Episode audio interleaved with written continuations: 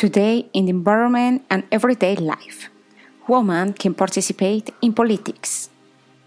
We have Mercedes Tunubalá as our guest, the mayor of Silvia Cauca in Colombia, the first woman to assume this position in 200 years. Luisa Moreno, an environmental and animal rights activist, currently serves as the Deputy Director of Environmental Policies and Plans in Bogota. Chirley Pankará is a state deputy for the collective mandate of the activist blog PSOL, Sao Paulo, Brazil. So, Mercedes, you can start. Why should women participate in politics? We believe that within the constitutional framework of 1991, where we had representation with Taita Lorenzo Muelas in the Constituent Assembly, there was the possibility of winning many rights for indigenous communities, including participation in the electoral process. So, since then, we as indigenous communities have been participating since 91 and through this participation and the rights acquired at the constitutional level, we, as women, have gained different spaces. In this structure, we have expanded the different frameworks, not only within constitutional structures, but also within other norms, laws, and decrees that, in some way, have been achieved through the struggles of women we have been able to win these spaces, and we have been participating in the electoral process, where we currently have eight female mayors in Cauca. Our idea is to multiply that number in the upcoming elections. As Indigenous women, there are only two of us in Colombia right now, and it is a challenge for our municipality of 200 years to be able to participate and have the opportunity to demonstrate that we are capable women. But for that, we also have to know the outside world and the external world in order to understand and gather what may interest us and strengthen our Indigenous communities. Not only thinking about women, but collectively, as we speak from an Indigenous perspective. Now, Luisa will answer us. I sincerely believe that women are capable individuals in every sense and should participate in what they are passionate about. They should raise their voice, not as a protest, but to express the reason for their desires and abilities. Additionally, politics is an aspect of our society in which we are immersed, and we should get involved not because it is an obligation, but because we are part of an active citizenship. I believe that evidence over many years has shown that women leaders tend to have more compassion and empathy. Our negotiation style is also more open and inclusive. Of course, this does not apply to all women because we all have different leadership styles. However, in general, women have qualities that allow us to promote inclusion and open negotiation. For example, in terms of the environment, such as climate change, it is evident how women have experienced these issues differently and have been able to achieve better policy formulation, resulting in solutions such as non polluting solar stoves. Women's leadership also drives direct changes in structural policies, programs, and operations in various areas, including the environment, science, human resources, and international matters. This arises because we have more open, collaborative leadership styles and less hierarchy. Additionally, I believe that a greater presence of women in both the public and private sectors can translate into a special focus on critical issues, such as social justice. It can lead to more feminist organizations than political parties. And it can also bring attention to climate change and environmental matters in general. This can go hand in hand with the representation of women in all public spheres. By that, I mean that women should be present in decision making processes, utilizing the capacities and potentials that we have as female leaders and agents of change in society and democratic governance. And now, Chirley, it's your turn. For Indigenous women, occupying those spaces that are dominated by patriarchy is not easy even for women who are not Indigenous, those spaces have always been restricted. And here comes an indigenous woman to occupy the Legislative Assembly of the state of Sao Paulo, forming a collective mandate. It's something new for people to have a different perspective because it becomes part of a collective, different from an individualistic politics, from that man or that gentleman there in front, dominating the entire space. And we have a collective mandate with grassroots struggles bringing voices that have been silenced many times into this space. So, what is important for women to start occupying political spaces and see themselves as leaders? I believe it is not just an electoral instance, but it comes from many community and collective processes, from a long term protection of where we are in this electoral moment. It is simply a conjuncture, but the greatest challenge lies in the long term political process. We think about the life plan, not just as something temporary, but for life, for children, for future generations.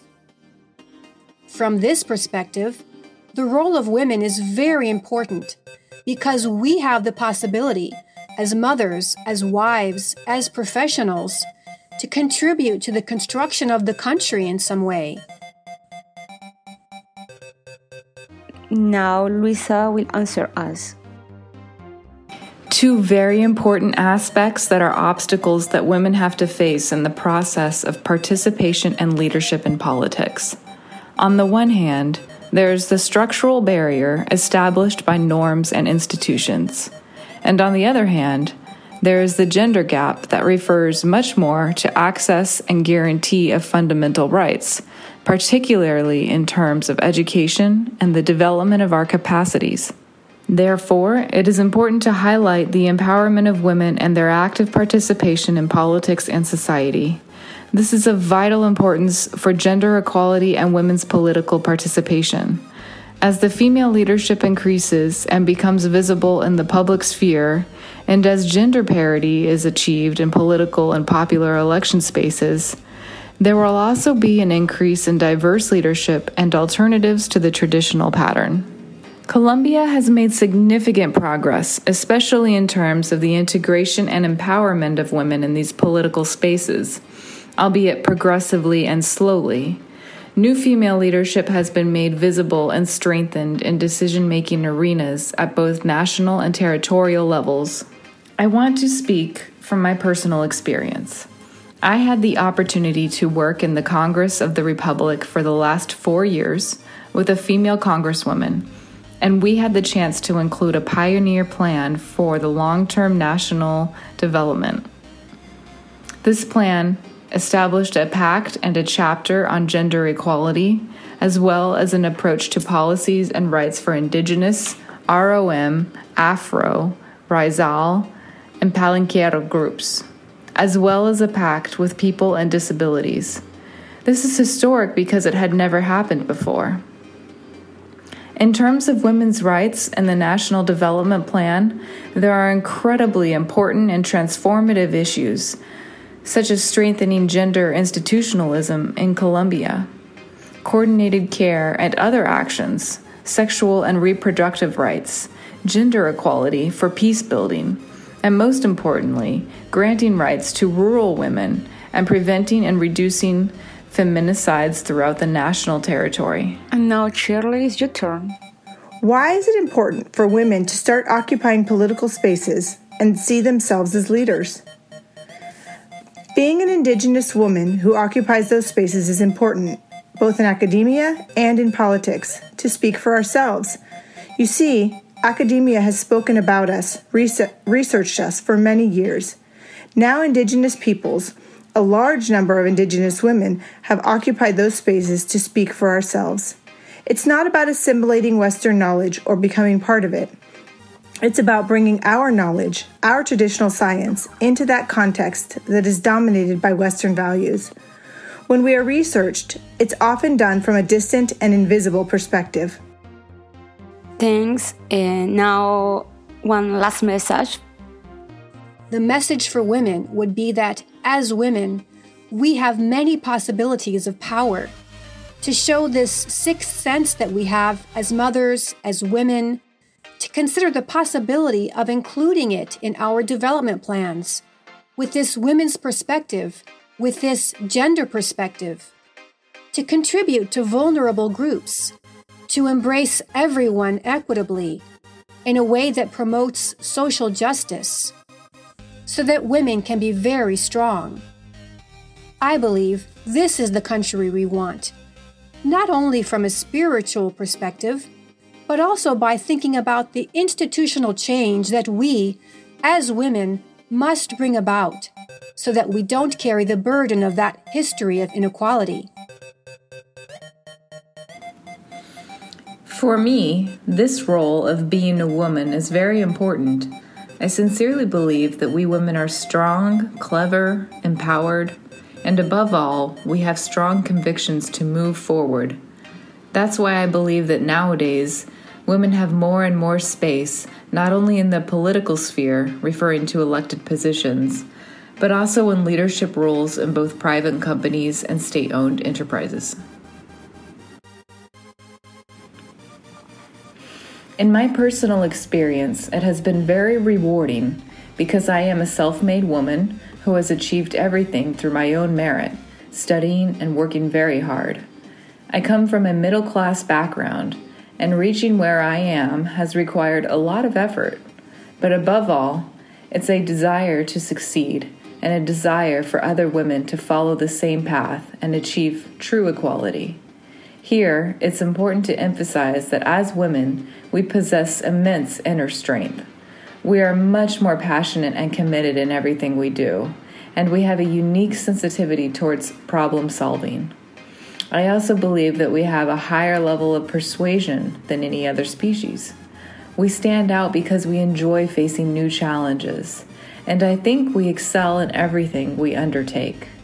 We have a sixth sense and, I reiterate, in the things we perceive. Challenges don't deter us. We always strive to help in every way. We are detail oriented and, above all, very versatile. As a woman and as a leader, not only of other women but also of men, I find that there is greater empathy. And as a leader, I believe we are much more humane in resolving problems. That's why I love being a woman. One last message. My message to women, including Indigenous and non Indigenous women who want to enter this realm of power, a place where laws are made, is to be strong and committed. Never feel discouraged because there will be many people who will try to tell us that we are not capable. But we are strong women. We fight and resist, and that's why we will set aside any threat or demotivation. It is clear that as a woman, it won't be easy for us. However, with perseverance, we can hold positions and pave the way for women who follow us.